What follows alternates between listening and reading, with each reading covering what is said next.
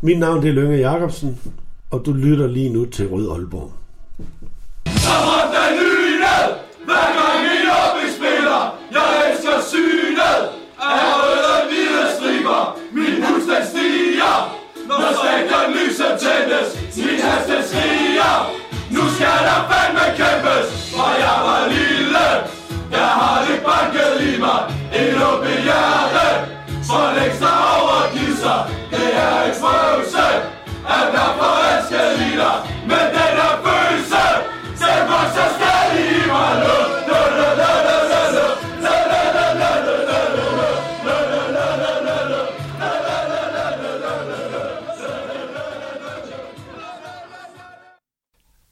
Hej og velkommen til denne udgave af Rød Aalborg, en podcast om OB, produceret af OB Support Club. Mit navn er Lasse Ude Hegnet, og i dag der sidder jeg som altid med to nordjyder.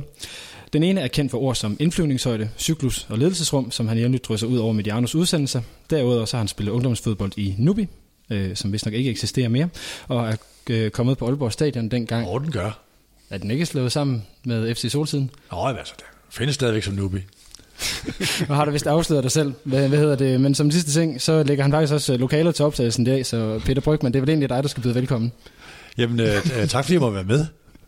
Og velkommen til. Øhm, den anden skal blive løst for tipsbladet og har blandt andet stort fokus på Superliga og Premier League. Og derudover så har han spillet ungdomsfodbold i Visse, inden det blev til en del af GU. Og elsker tanken om, at OB kan hente sin topscore på barn i ASO.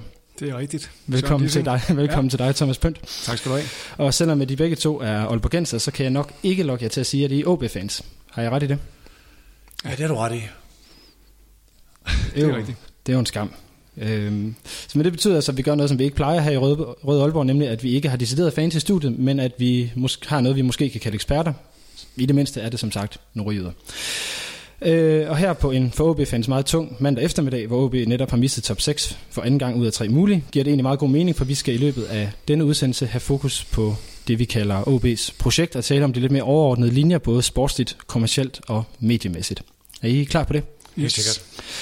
Og øh, vi bliver lige nødt til at snakke om, om gårdsdagens kamp. Øh, Fik I set noget af den? Ja, Helt- bestemt. Yep. Hvad, øh, hvad var jeres... Øh, eller Thomas, hvordan oplevede du OB i går? Jamen, jeg synes jo, de spillede, en, de spillede en god kamp. De fortsætter den her opadstigende kurve, der har været under Jakob Friis, og, og spiller en god gang offensiv fodbold. Og vinder også, som de skal, med 3-1. Og så er der så det her med, hvorfor går de ikke efter det sidste mål? Det, jeg, ved ikke, jeg synes ikke rigtigt, vi har fået det besvaret i dag heller. Sådan, hvad, jeg- eller i hvert fald ikke i går, da jeg, da jeg fulgte med i det. Der er hvor, det viser sig, at, at, at, at trænerne er klar over det, men spillerne er ikke helt klar over det. Ja, det, det, det ser nemlig lidt mærkeligt ud, for det er meget tydeligt, at det bliver signaleret ud Ja, til banen fra bænken, ja. Og også at Allan Gorte faktisk har forladt sin plads op på tribunen og kommet ned for at, at, at gøre Friis opmærksom på det, og står flere gange og, og vifter med den der finger. Så der er noget, der ser lidt sjovt ud.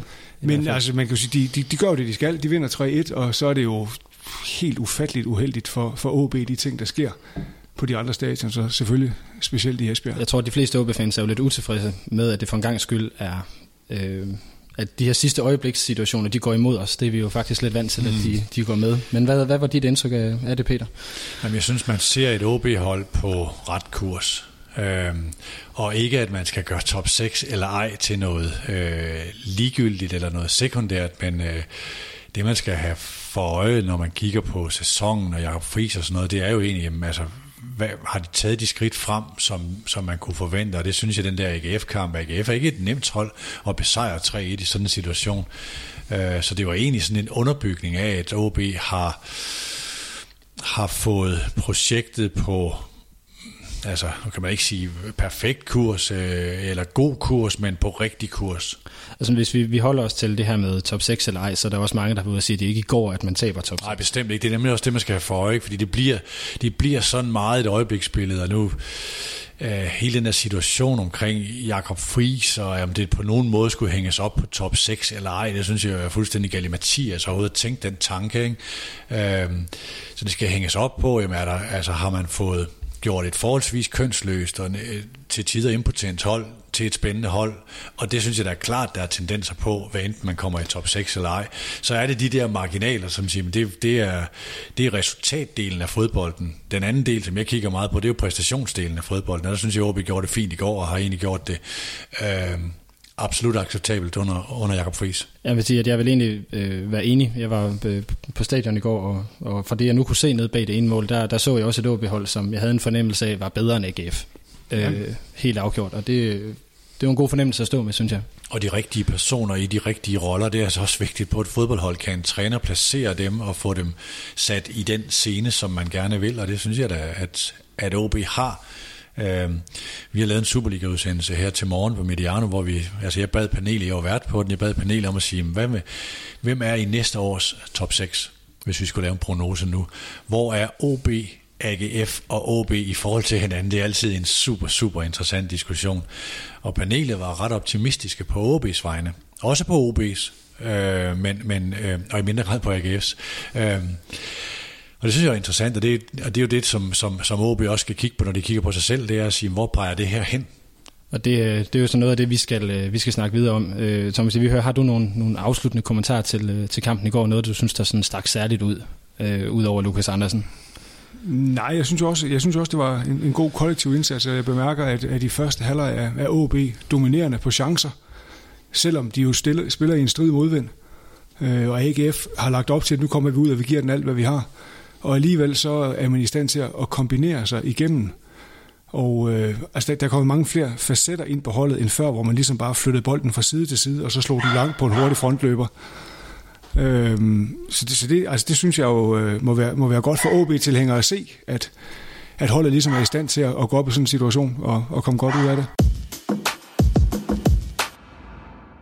Yes, øh, der var lige en lille afbrydelse, som øh, I måske kunne høre. Så øh, er der lidt bjeffen her i, i lokalet, det er fordi vi sidder i, i Peter Brygmans køkken, og der, øh, der er to hunde, der, der også gerne vil give sit besøg med. Det var dejligt at høre, at de også har en mening om OB. I panelet Thomas Pønt, Peter Brygman og Buster. Og Buster. Jeg håber, Buster han, han siger stille forløbig. Hvad hedder det? Thomas, øh, nu nævnte jeg Lukas Andersen før, mm. øh, og der har været lidt snak omkring øh, Van Wert, som jo heldigvis har været forholdsvis effektiv. Han får så ikke, øh, ikke scoret i går. Øh, hvordan ser du, eller hvordan så du hans, øh, hans indsats i kampen? Jamen, jeg synes jo, det, er, det må være positivt for OB, at man har fået en angriber nu, som har scoret syv mål indtil videre i sæsonen. Altså, det har jo været noget, man virkelig har manglet efter, øh, efter Spalvis han blev solgt. Der har man jo haft, øh, hvad hedder han, Jakob Sylvestre, var det sådan noget? Ja, og Safranco og Jannik Pol, uden at der var nogen af dem, der ligesom kunne løfte den opgave. Og nu har man så fået en, en, øh, en fanvært, som som sagt har scoret syv mål og, og virker farlig. Og altså, hvem vil heller ikke være det, når man har Lukas Andersen til at ligge og, og aflevere boldene. Og det samme i, med, med Kasper Kusk, som ikke spillede en specielt god kamp i går, men jo også har vist undervejs, at han er på vej tilbage til noget af det, han var engang. Og igen med Lukas Andersen som midten, som ham, der ligesom løfter det hele. Så det skal, ja, det skal alle sammen ses i det lys, der hedder Lukas Andersen. Og det er jo, Offensiven i hvert fald. Og dermed er det jo rigtig, rigtig rart, at, at Lukas jo netop er blevet permanent hentet til, øh, til klubben her for nylig. Men øhm, med det, så lad os prøve at gå videre til det, som vi egentlig har, eller jeg egentlig har fået fat i jer to for at snakke om, og det er nemlig de her lidt store linjer. Øh, så efter gårdsdagens resultater, så står OB nu uden for top 6 for anden gang ud af tre mulige, og tre forskellige trænere har haft ansvaret for holdet i løbet af den periode. Samtidig så er truppen så den dyreste, der nogensinde har været i OB. Øh, så der er selvfølgelig mange aspekter i det, øh, men, men hvor er det OB så står henne? Øh, lige nu, så skal vi nok prøve at dykke ned i, i den her proces, som, som det har været. Ja, uden at kan huske alle øh, sportslige budgetter i Lønge Jacobsens tid, så, så tror jeg, der har været hold, der har været dyre øh, med Frank Strandli-generationen, og det, det hold der i sådan datidskroner, tror jeg, vil, vil, vil bonge mere ud, for der var en tid, hvor OB brugte, brugte mange penge. Men det, det er det dyreste, der har været i den her nyere tid med Stefan Schors og øh, Gorte og Bælum, og, øh, hvor man har sat budgettet betragteligt op efter, efter Basogok-tiden og de her, de her ting. Øh, de, de, altså de står jo et sted, hvor for nu at tage den der tråd med fremtidens top 6, eller næste sæsons top 6, hvor øh, jeg synes jo ikke, at OB skal bedømmes på top 6 eller ikke. Øh, jeg ved godt, det er, en, det, er en, det er en sætning, der også kommer fra en tid, hvor de ikke havde et af de seks største budgetter, øh, hvor de lå lige under, og det, det, det, den her turnaround, der var i gang, og man lå på et budget på, jeg tror det var på 7-28 millioner i, øh, i kølvandet på, på mesterskabet i, øh, i 14, ikke? Øh, og øh, hvor de præsterede øh, på mange måder over evne på, på, på en klar strategi, egenudvikling og alle de ting, som OB er blevet berømmet for. Men det er jo en, den der nyere fortælling er jo en historie om, om, om et, et, et hold under opbygning i en 5-7 års cyklus. Og den har man så forsøgt at øh, forsere, fordi man har haft midlerne til det og gerne kunne række ud efter det. Øh, jeg synes jo, OB er, er, altså, adskiller sig markant fra, øh, fra mange andre ved at være så stærk på egen udvikling, så stærk på en egen identitet og en egen stil, og også gerne vil den der omegns ting, som Thomas Bælum taler meget om i, øh, i, i, i den snak, du havde med ham i sidste uge. Øh, altså de klubber der, så der er meget øh, at, at, at tappe ind i, som er rigtigt.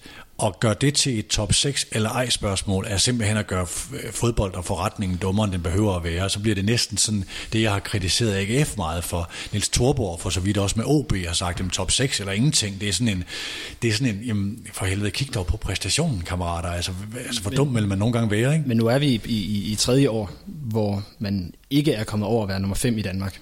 Altså det, er vel ikke de rigtige skridt rent, øh, og nu ved jeg godt, at jeg taler resultater og ikke præstation, men det er jo trods alt en præstation over længere tid, som ikke peger fremad. Altså lige, det der omkring med Peter er fuldstændig ret, man kan ikke måle bare, om de kommer på top 6 i den her sæson, men de skal jo i top 6. Og det skal de så næste sæson, eller næste sæson igen, for de kører, har nogle regnskaber, som har nogle underskud på, på 20 millioner for den her, for i år og, og for næste år.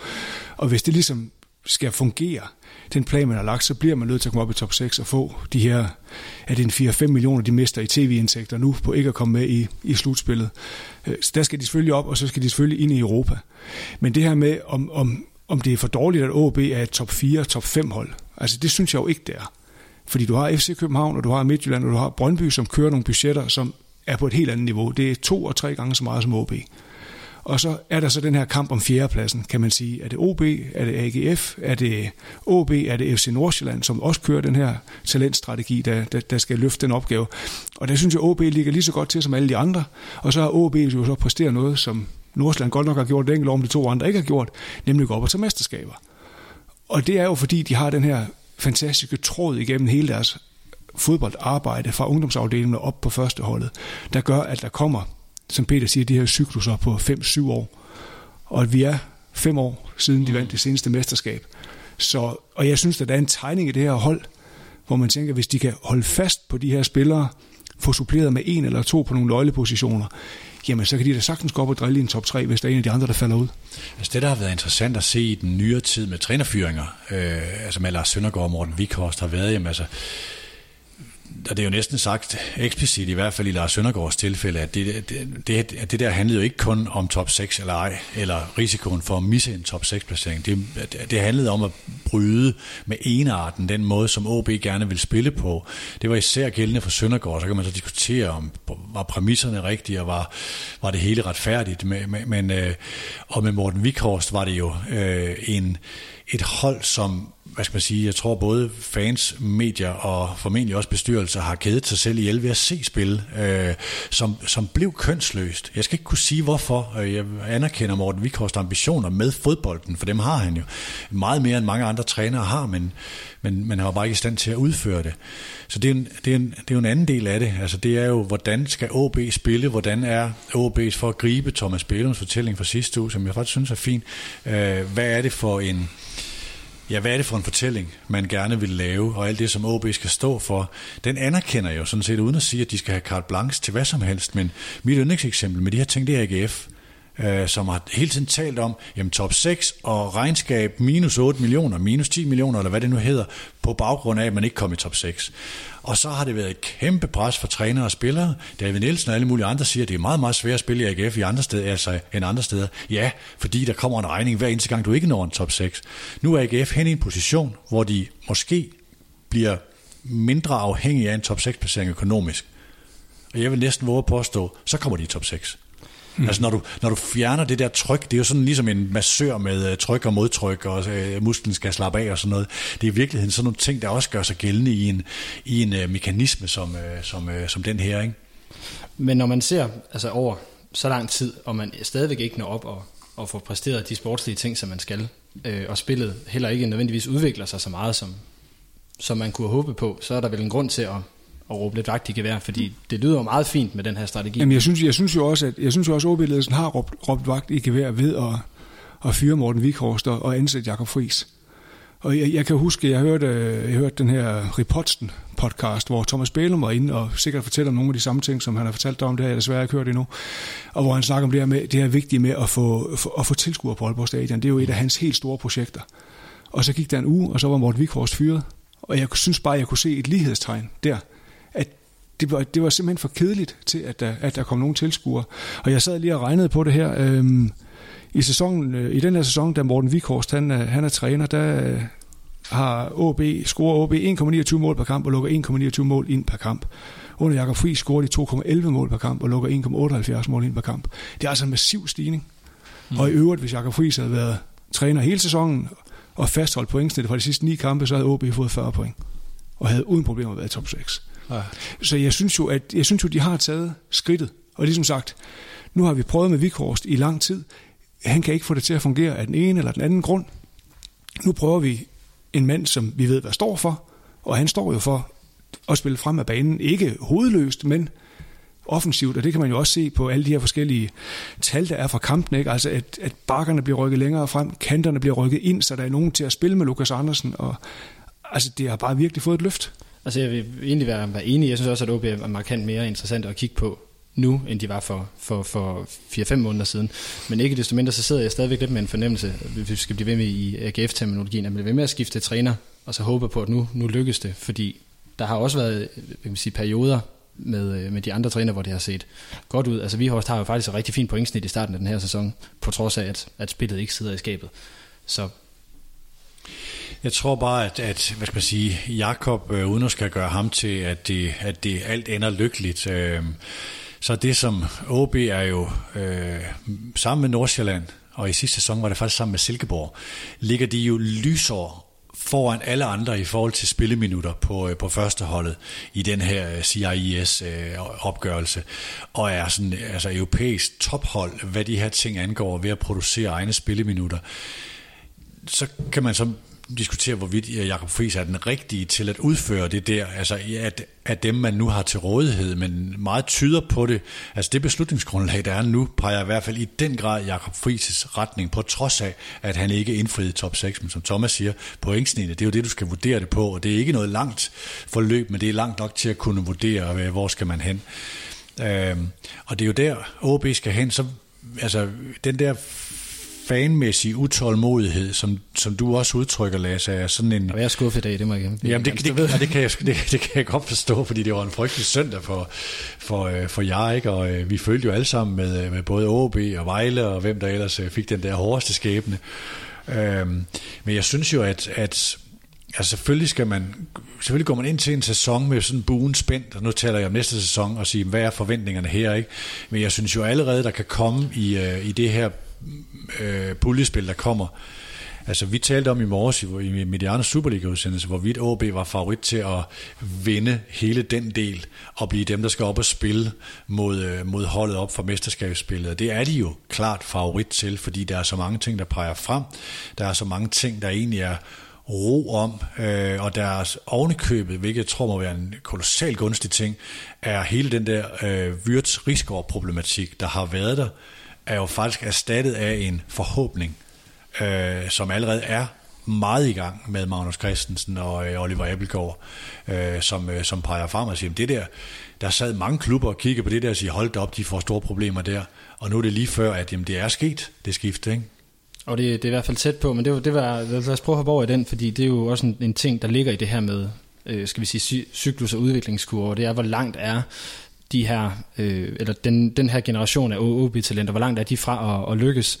Og nu kan det godt være, at jeg tager det lidt hårde briller på, men, men den jeg ser, der har den klart mest øh, opadgående udviklingskurve, det er Oliver Appelgaard. Jeg synes, mange af de andre, øh, Tellufsen, Magnus Christensen, ser ud til at være gået lidt i stå øh, her over de seneste, øh, eller her over foråret. Ja, men de har, de har også spillet på et hold, der var gået i stå.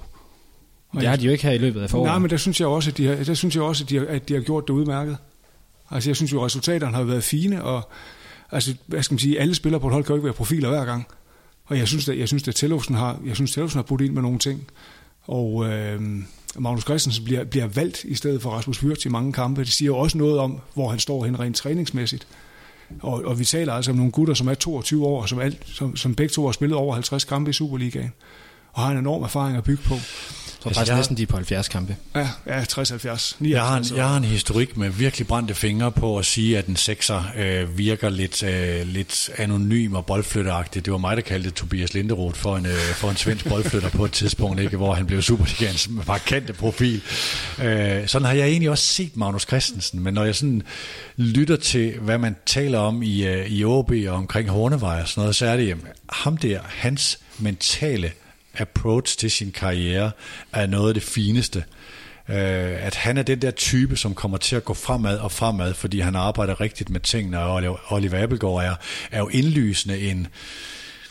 Øh, Rasmus Monderup, der arbejder for os og analyserer fodbold og er fodboldtræner, øh, vi var oppe og snakke med Jacob Friis på et tidspunkt, hvor vi, vi jeg, altså jeg tror det var bagefter, vi sad og lavede den her sammenligning med Kvist og Delaney øh, i forhold til Magnus Christensen og Oliver Appelgaard.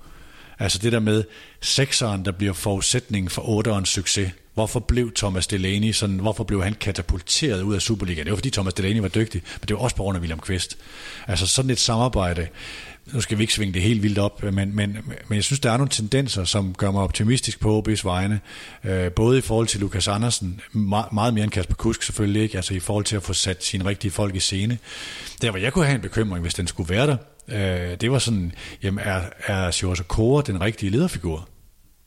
Ja, den, den, det spørgsmål bliver også stillet i, i fankrisen. Altså det, er jo, det er jo der, hvor jeg siger, ja, han er en urkraft, men øh, for mig at se, så er han en, altså hvis du sammenligner med Dennis Vavro, øh, det er sådan en, en, øh, en, en mean killer machine ved siden af hjernen Andreas Bjelland, ikke?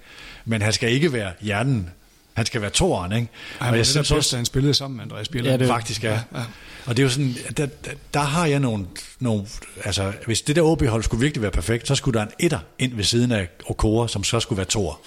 Altså det virker bare lidt sådan, når, når jeg kigger på hvis kampe, som om at det er Kasper Pedersen, der faktisk har taget den der lederrolle i, øh, i forsvaret. Selvfølgelig er det, er det en udvikling, der er kommet, og den, han er ikke lige så markant som en, en Bjelland eksempelvis er, men det virker som om, at det er ham, der har taget den der. Øh, I øvrigt så mener jeg, at Okora er den OB-spiller, der har fået flest røde kort i Superliga-historien, og det er vel at mærke kun på, er det halvanden sæson i klubben. Så det er voldsomt imponerende. Ja. Jo, men det, er jo, det er jo igen interessant også, altså hvad, hvordan... Det er sådan Rasmus Wirtz, hvor det ikke helt er i holdets tjeneste, hvor mange af Wirtz's kort, det har været i holdets tjeneste. Ja, og, det, og det er der problemet, altså et af problemerne ligger omkring Okora. Nu skal vi ikke gøre ham til et større problem, men... men... Hvad siger du til det, Thomas? Jamen altså, jeg synes jo også, at det er, det er forsvarskæden OB har problemet i. Og Kasper Pedersen har jo kontraktudløb her til sommer, og har han lyst til et udlandseventyr. Altså nu har han scoret fire mål.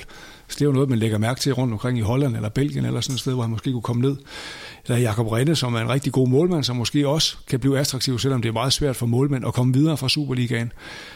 Så har vi bakkerne, hvor øh, Alman jo selvfølgelig er, er rigtig god på den ene, men alt for tit er skadet. Jeg vil sige, at, at på trods af, at han er, han er jo i slutningen af 20'erne, han får vel heller ikke taget det ansvar, som man kan forvente af en spiller, der har spillet øh, næsten 200 kampe.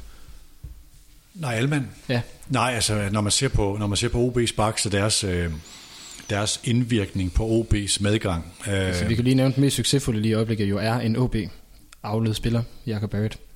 ja. Om det er jo, altså, det, det er jo virkeligheden, at nu, jeg ved godt, de spiller i et andet system, og der, altså, der er det wingbacks, så de bliver meget synlige der, ikke? men det er jo der, hvor hvis jeg var Jakob, øh, Jakob Almen, ville jeg da sige, hmm, det der skulle have været mig. Ikke nødvendigvis i OB, men i, øh, i udvikling.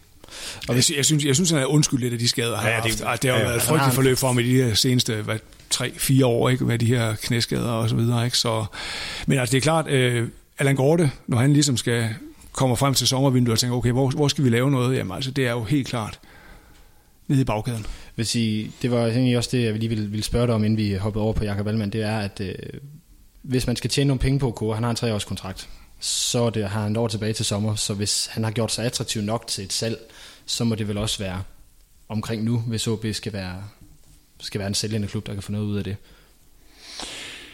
Altså det er jo, det er jo lidt problemet, når du både ligger nummer syv og øh, har den der position, og så siger, at der er så meget fokus på Lukas Andersen, sekundært på Renne og Appelgaard. Det er sådan der, hvor jeg ser, at der kunne være noget, og det er så også dem, man har meget, meget lidt lyst til at undvære. Øh, jeg ser ikke øh, Okora være i nærheden af et for nu at lave en sammenligning med Bubakar Sané, øh, for siger du, et, altså et, et plus 40 millioner kroner salg.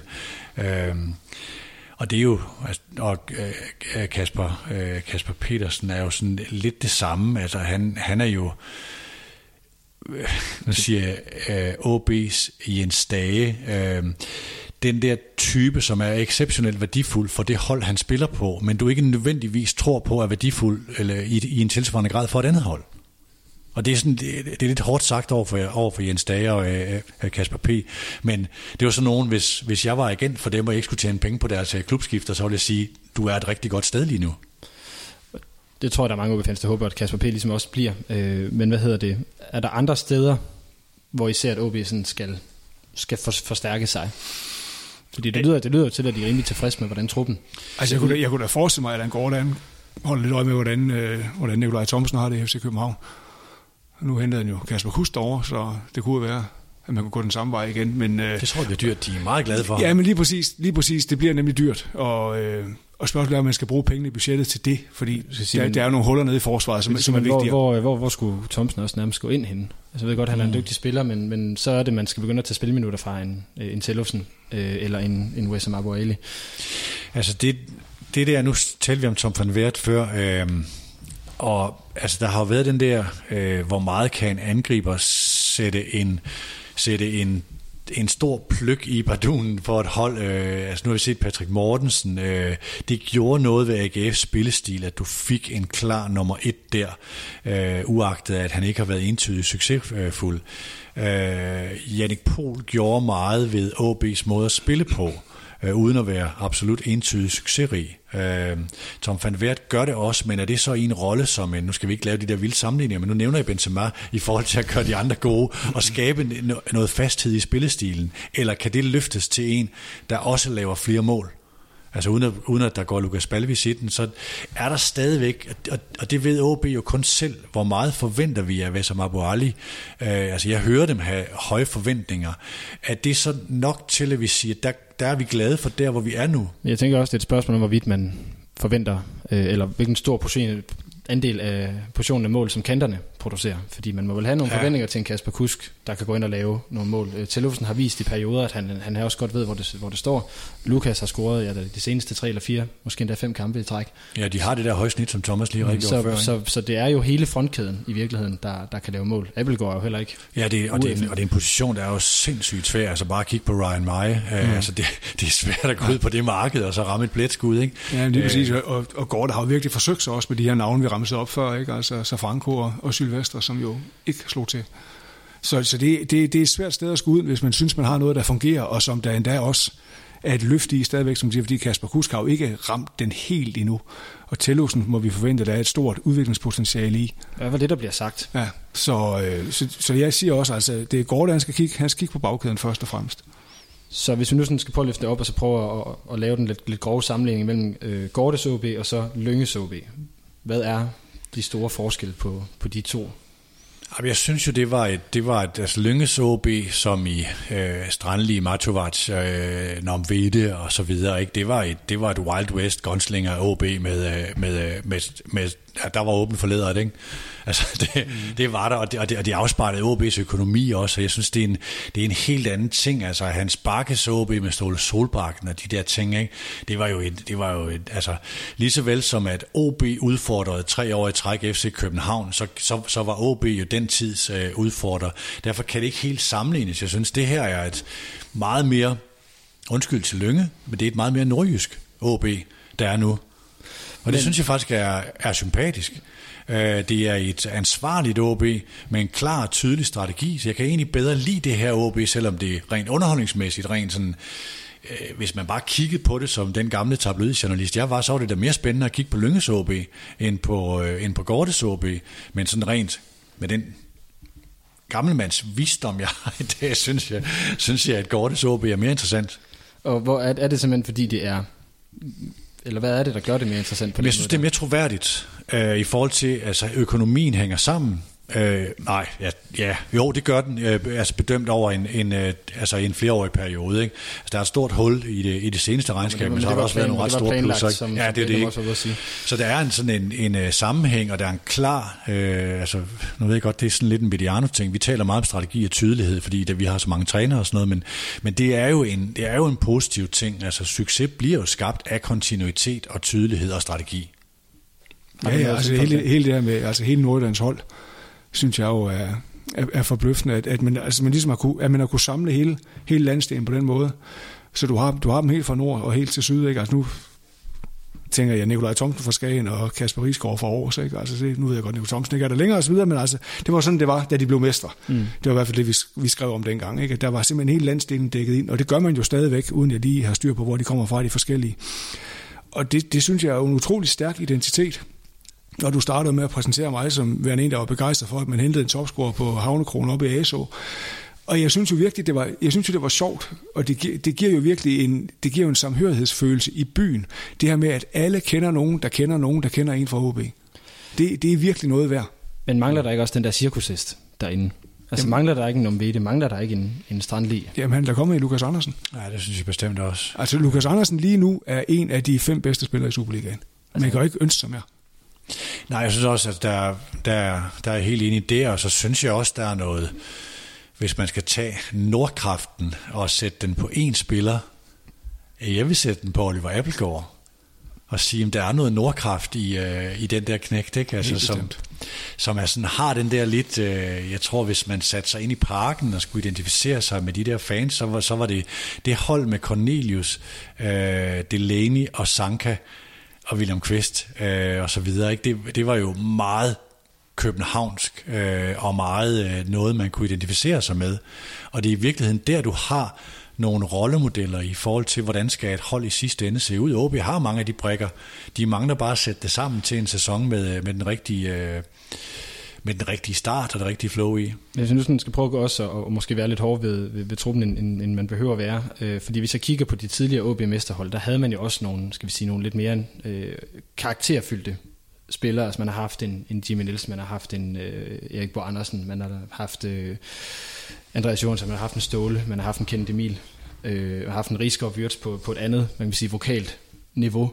Hvor er den her sige, originale øh, karakter i, i den nuværende OB-trup? Fordi det er noget af det, jeg personligt, når jeg kigger på truppen, så ser den, altså, den ser meget homogen ud og meget øh, balanceret men, men heller ja, ikke særlig interessant nødvendigvis. Ja, det, det kan du godt have ret i. Man kan jo ikke blive med at sige, at Oliver Appelgaard har fanden i voldskæden, øh, og så er det ham. Øh, jeg synes jo, øh, Lukas Andersen, udover at altså, sådan som jeg husker ham, og han tog afsted, og så kigger man på Ajax og Græshopper, så kommer han hjem, og man tænker, okay, det er den der velforserede supertalent, øh, som Ajax hentede, og som kommer hjem, og som er sådan lidt, øh, lidt pæn dreng. Men jeg synes jo, han kommer hjem med nogle ting, øh, og i den her rolle har sådan en, altså hans indebrændthed, og giv mig den der vognstang, så skal jeg med trække det her, det her vogntog. Han har nogle af de der ingredienser i sig, som jeg faktisk ikke troede, han havde. Øh, så det, det er jo en helt anden type end Kenneth Emil, men det er lige så meget lederskab, mindst. Altså, der var et interview med ham i går efter, altså han var første mand, der blev interviewet nede på Grønsværen, ikke? og det var jo, altså han var virkelig, virkelig skuffet. Det, det lyste ud af ham, ikke? Og, det er den der indebrændthed, ja, men lige som, præcis. som du også ser i spillet. Ja, men lige præcis. Lige præcis. Og så, så altså, jeg tror da bestemt, han vil være, han, han vil da være en, en posterboy for OB de næste to-tre år, indtil han så bliver solgt igen. Og det, det, det tror jeg ikke, der er nogen, der, der er i tvivl om, netop med hans historik og så videre. Men, men det, som var min tanke, var netop, har han også, altså, kan han være en, en Fischer på samme måde? Jamen, han skal jo heller ikke være en, han skal jo ikke være en Fischer, fordi det er jo OB. Jamen, det ved jeg godt, han, han ikke skal være en en-til-en, men kan, men kan han komme ind og bære det på samme måde, som, som Victor Fischer har også? Ja, tænker, tænker vi, snakker vi sportsligt eller sådan udad? Udad, udad, udad, udad til? Ja i, ja, i Nordjylland, ja, sagtens.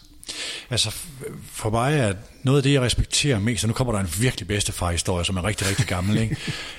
øhm, kan I huske, øh, hvad skal man sige, Butragenio og Spanien og, øh, og den her frygtelige kamp, ikke? Øh, Spanien er foran med cirka 100-0, ikke? og øh, tilskuerne er øh, gået hjem eller, eller, eller drikker rigtig meget meksikansk øl og så videre. Ikke? Og så kommer Preben Elkær ræsende op igennem banen. Ikke? De har ikke en kinamands chance for at komme i nærheden af noget som helst. Og han har 12 spanier på ryggen, ikke? Som, er, som er ved at æde ham og bide skulderen af ham. Ikke? Og han kører bare på. Ikke? Det er for mig lederskab. Det er det der med, at den der fuldstændig indebrændt, altså, øh, altså det kan godt være, at vi er rystet, og vi ligger og raller, øh, tænderne er slået ud, men nu tager jeg den der vognstang, og så trækker jeg den, og det er i virkeligheden det der begreb, der for mig er sådan det helt centrale, og det, det, nu, nu skal jeg ikke gøre øh, Lukas Andersen male ham ind i det der, men der er nogle af de ting, han gør, som peger den der vej, og som jeg ikke troede, han havde.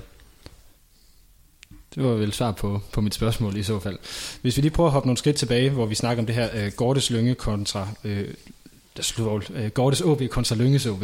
Øhm, fordi noget af det, der også lå i, nu, nu har vi nævnt 99-holdet flere gange med, med, hvad hedder det, Ståle og, og så videre, øh, men der havde man også en bestyrelse, der satte sig ned og, og spurgte, hvad koster det at vinde dansk mesterskab? Mangler man noget ambition i forhold til at sige, vi skal op og så være i det der top 4, eller vi skal være det fjerde hold i den der top, fordi man hører jo heller ikke OB med en top 4 placering ud længere, på trods af, at man har et forholdsvis stort øh, budget.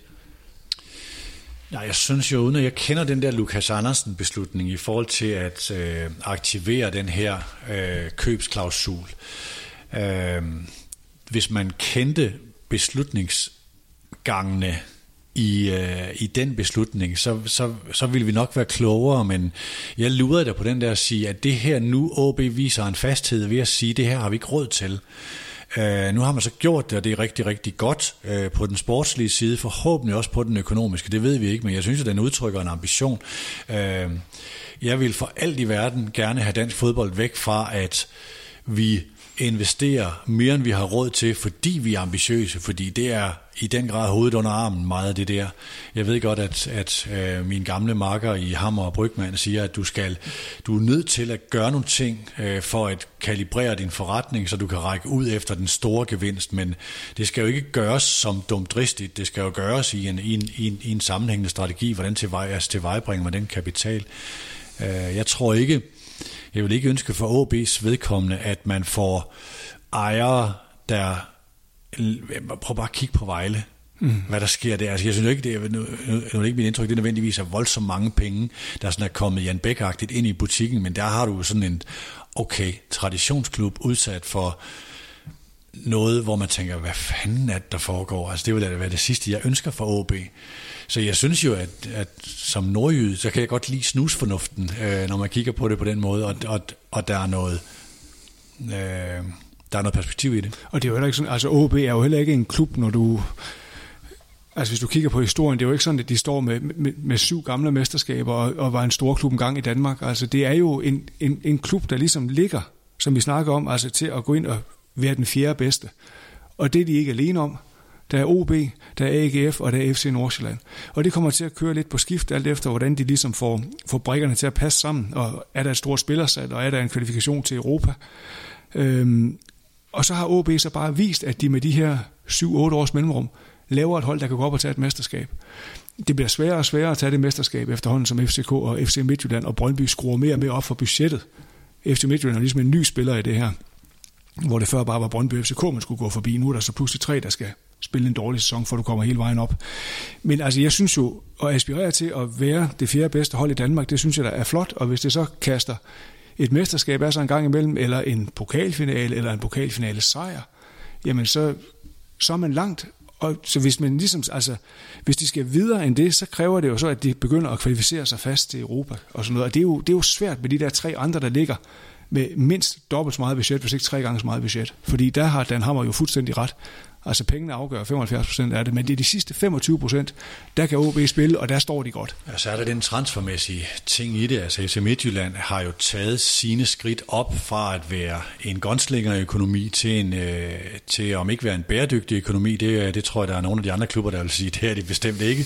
Men de har kunnet tage deres kvantespring op øh, i kraft af transferdelen mere end den europæiske del. De har jo ikke realiseret Nej. deres øh, målsætninger om at spille så og så mange puljespil.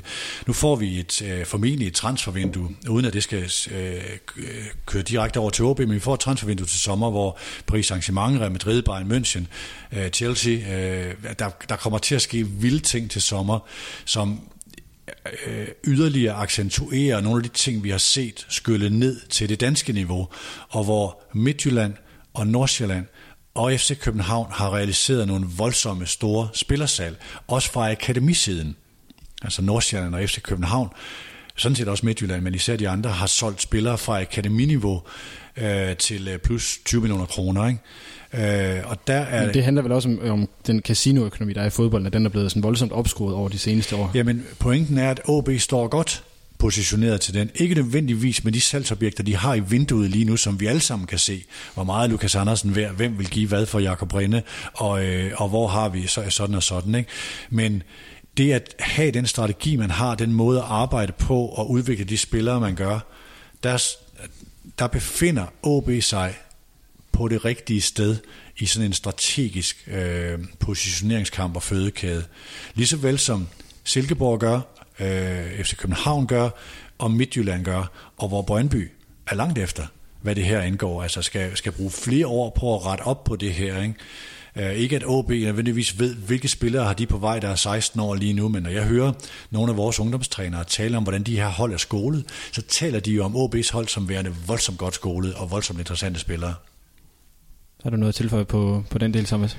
Øh, nej, jeg tænker også, at øh, altså en spiller som Joachim Mæle er også interessant i, i, i det spil for OB, fordi han er jo et eksempel på en... Og der kan være en ordentlig videresalgsklausul. Ja, det kan det der også. Men, Men, der i hvert fald om. men han er også et eksempel på en spiller, som er kommet igennem OB's rækker og kommer ud og spiller fast for et belgisk tophold.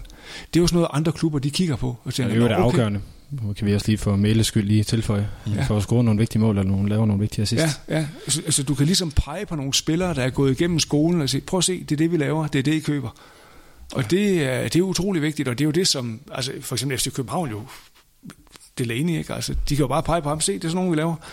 Ja, det har været en, altså for FC København er det jo sådan en meget bevidst branding-strategi. De, de er så pævestolte, når der kommer en tysk klub og siger, hvad gør I ved de der spillere? Mm. De er med gode, dem vi får hernede. Ja. Øh, og det er jo sådan en ting, som Nordsjælland tidligere har haft problemer med. OB er også blevet skoset lidt for det her. Står de nordiske nordjyske spillere distancen, når de kommer ud? Derfor er det så vigtigt at have sådan en, øh, en figur som Mæle og flere, som, øh, som Thomas siger der. Ikke?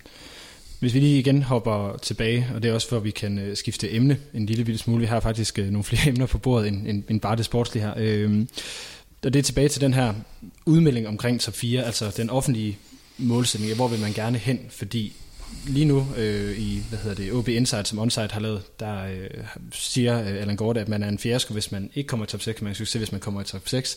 Klubben sætter også af til sin sportslige målsætning som top 6. Og der kan jeg godt, apropos lyngetiden, sidde som fan og savne den her top 4-udmelding. Så hvor meget gør man ligesom, altså det, det, det er igen ude i en sammenligning af Lynges OB og Gortes OB, hvor interessant øh, formår klubben at gøre sig selv i forhold til medierne. Netop som du også selv var inde på, Peter, før du siger, at OB var mere interessant at kigge på øh, under Lønge, fordi der skete nogle lidt mere uforudsigelige ting, skal vi sige det sådan. Det er jo også det, altså Allan Gorte skal jo ikke, skal jo ikke prøve at blive Lønge. Altså, fordi der er jo ingen, der kan andre end Lønge selv. Så det, jeg, jeg synes, at Allan Gorte, han, han gør det rigtige ved ligesom at, at være sig selv og, og køre sin egen stil.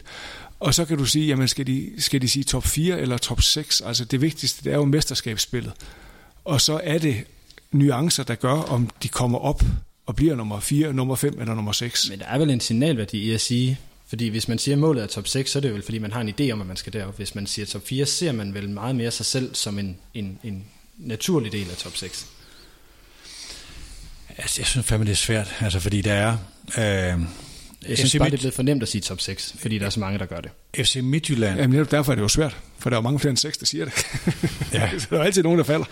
Men det der med, med at melde ud, øh, for mig at se, der er det sådan en... Det at melde ind, det vi i, i, i strategisproget kalder en hockeystav. Lige når vi gør det her, så kommer det bare til at gå sådan her, ikke? Og det gør det bare helt ufatteligt sjældent. Ikke? Og det er det er så dumt, at det er sådan noget, man skal gøre over for en sponsorkreds, eller i, i, over for en bestyrelse, eller over for en direktion, hvor man nu gør det henne, og siger, nu fremlægger vi den her plan, og så gør det, øh, altså, så, så gør det sådan. ikke.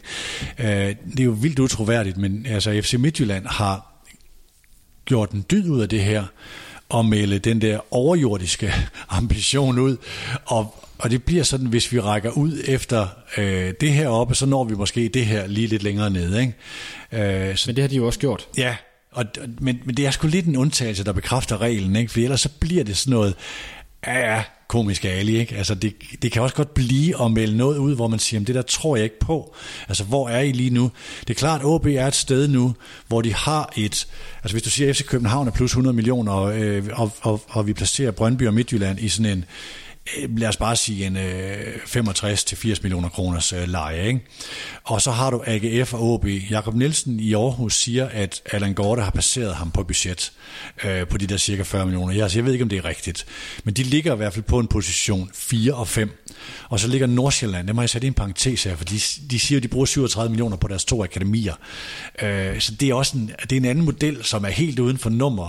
Og det er i virkeligheden de seks hold, det handler om, hvor OB er blevet passeret øh, af de her i en satsning i forhold til, hvad skal man række ud efter med et gammelt stadion, gamle faciliteter i Ådalen, og hvor OB har fået lavet nogle af de her ting med, med, øh, altså med anlægget på Hornevej og så videre. Ikke? Så der har du egentlig et skæld, som ligger, hvor OB ligger på den forkerte side.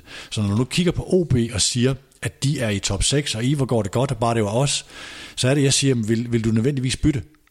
Vil du nødvendigvis bytte de der? Altså jeg brugte øh, termen aktier. Hvis det var AGF's aktier og OB's aktier, hvem vil du så helst? Det var efter den her øh, kamp mellem dem, og så noget vi lavede der, altså en specialudsendelse om det, hvor jeg anfægte den der, jamen top 6 det er fedt, men hvor peger det hen længere frem? Ikke? Altså det, det mener jeg også, man skal kigge på. OB ligger et sted her, hvor de ligger i sådan en niveau 4-5, og det skal selvfølgelig være deres målsætning. Kunsten er, at man gør sig fri af at budgettere med det, og man skaber en frihed til det, og man bygger rigtigt op mod et nyt storhold, så kan man så diskutere, hvornår skal den ikke storholdet komme, for jeg taler ikke om mesterskab, men at bygge et hold op, hvor du siger, her har vi et hold, hvor der bliver nogen, der bliver virkelig salgbare, dem holder vi på et år ekstra, øh, for at skyde dem op i, altså øh, for igen at bruge en, altså en Thomas Delaney øh, øh, analogi, hvordan timer du, hvor, altså hvor hårdt spænder, spænder du fjederen i forhold til, hvordan det kan fyres af. Det er i virkeligheden det, som OB skal have friheden til at gøre og sige, vi venter med at sælge, og vi laver en plan med spillerne, så de skal afsted på det her tidspunkt. Så får vi også meget mere for dem, så kan vi bygge mere på, så kan vi række ud efter den position og skubbe os foran AGF for eksempel. Ikke? Du nikker, Thomas. Ja, jamen, jeg, jamen, jeg er enig. Altså, det, øh, altså, hvis man kigger på OB's gennemsnitlige placering i, i Superliga-regi gennem tiderne, så er det jo en femteplads. Ja. Og øh, det synes jeg også øh, matcher klubbens størrelse og, og, og klubbens økonomi. Og så har man jo så bare den her, det her krydderi, der hedder fire mesterskaber. Så man har vist, at man, at man har vist, at den her måde at gøre det på fungerer, og specielt med det seneste mesterskab i 14, som jo var bygget meget op omkring lokale spillere, ligesom det første var i, i 95. Jeg tror også, at man vil finde mange, der så siger, at 14 var en undtagelse, altså i forhold til, hvad man havde forventet. Fordi Ja, ja. det var ikke noget, man, Nej, det var der jo ingen, der havde det regnet noget, med. der lå i, i det, kortene. det klikkede jo lige pludselig med Wirtz Rigsgaard og Thomsen og, og Kus på kanterne og så videre, men altså, der er jo ikke nogen... Altså, som jeg lige sagde før, altså, det bliver sværere og sværere at gøre, men jeg synes at sagtens, jeg kan se, at det overhold, der er nu, lave et tilsvarende klik. Om Men- det så er nok til at blive nummer to, eller nummer tre, eller nummer Hvad fire, mangler for, at det klik kommer? Et par år og et par forsvar. Ja, der mangler jo ikke ret meget. Altså, det, er jo, det er jo virkelig svært at sige. Øh, øh, øh, man kan jo ikke sige, at fordi der kommer en, en, en angriber, der er bedre end Tom van Vært, eller der kommer den her etter ved siden af Okora, og du kan holde på Renne og alle de her ting, Lukas Andersen, at så klikker det. Fordi det har også noget at gøre med, hvor er de andre i den her sæson. Altså når Sønderjyske kan vinde altså en sølvmedalje, så er det fordi, der er nogle ting, der virkelig, virkelig går deres vej, men det er også fordi, der er en åbning, som nogle af de andre efterlader. Lige nu er der, der bliver gjort virkelig meget rigtigt i FC Midtjylland og FC København. Jeg ser først FC Københavns dør åbne sig den dag, Ståle Solbakken træder ud af den igen. Og de laver jo også nogle pointtal, som nu kan jeg ikke lige huske, hvor mange point OB fik, da de blev mestre i, i 14, men det var ikke mange point Nej. i forhold til de der... Nej, det var ikke, det var i hvert fald ikke højere, end det var i 8. Nej, nu- vidt jeg husker, der og- fik man 71. Ja, og nu skal, det, nu skal du helst lave plus 80 Ja. ja. for at tage mesterskabet. Så der er også et stykke op, og det er også derfor, at man må sige, jamen, top 4 og et pokalrun, altså nu har de en semifinal mod Brøndby, så de kan måske allerede nå en pokalfinal i den her sæson og trække erfaring på den. Øh, Så jeg, jeg synes egentlig, at de positionerer sig fornuftigt, og så synes jeg, som også Peter snakker om, den her strategi, det her fundament, man bygger det hele på, som hele Nordjyllands hold, der simpelthen trækker spillere til fra hele landsdelen og udvikler dem, det, at det synes jeg kan utrolig meget. Hvad hedder det? Det er i hvert fald en, en god historie, som, er, som klubben jo, hvis øh, man går ind og kigger nærmere på, på den her idé om Nordkraften og på årsrapporten, er noget, man, man vil bygge på fremadrettet. Men hvis man nu kigger på, hvordan øh, I som medier kigger på det. Thomas, du sidder her som repræsentant for Tipsbladet, og Peter for, for Mediano. Og hvad hedder det, Peter, når du laver de her udsendelser med, med Dan Hammer, øh, så, så taler jeg om, om ledelse og strategisk udvikling blandt klubberne i Superligaen, og der har, hører jeg ofte OB inde som nummer 6 på interessebarometeret. Mm. Øh, og at, jeg vil sige, hvor, hvorfor er det kun nummer 6? Hvorfor er OB ikke mere interessant, hvis strategien den er så, så fin, som, som der bliver snakket om? Jamen det er jo, altså, mesterskabet vil i den horisont, vi kan se lige nu, blive udkæmpet mellem FC København og FC Midtjylland. Øh, og det er for alvor Midtjylland, der udfordrer den position, så kan man sige noget af deres snak, men de har sådan set walk the talk. Øh, Brøndby vil vedblive at være interessante, selvom de træder ind i en, øh, en labil fase Øh, hvad kommer der til at ske der, og øh, hvor meget giver man Jan Bæk af de her tøjler fra en ellers øh, vellykket strategi, hvor meget gunslinger bliver der i den.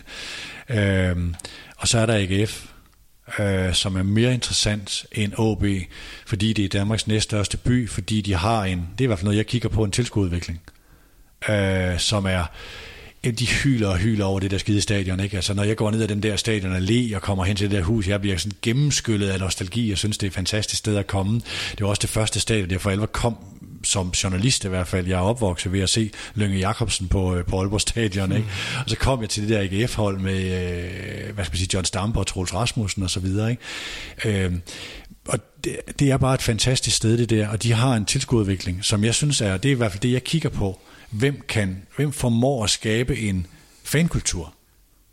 Øhm, og der du ved godt, OB har en procentuel stigning, som er højere end AGF lige nu, men jeg synes, at AGF og Brøndby er noget af det mest interessante, rent fankulturmæssigt. Jeg hører også Thomas Bælum sige meget om Brøndbys fanstrategi. Det er udpræget, der jeg vil sætte ind, øh, hvis, hvis jeg var OB og skulle gøre noget. Og også tage en lille bitte detalje, Lasse. Thomas Bælum siger en ting, du spørger om det der klublokale. Mm.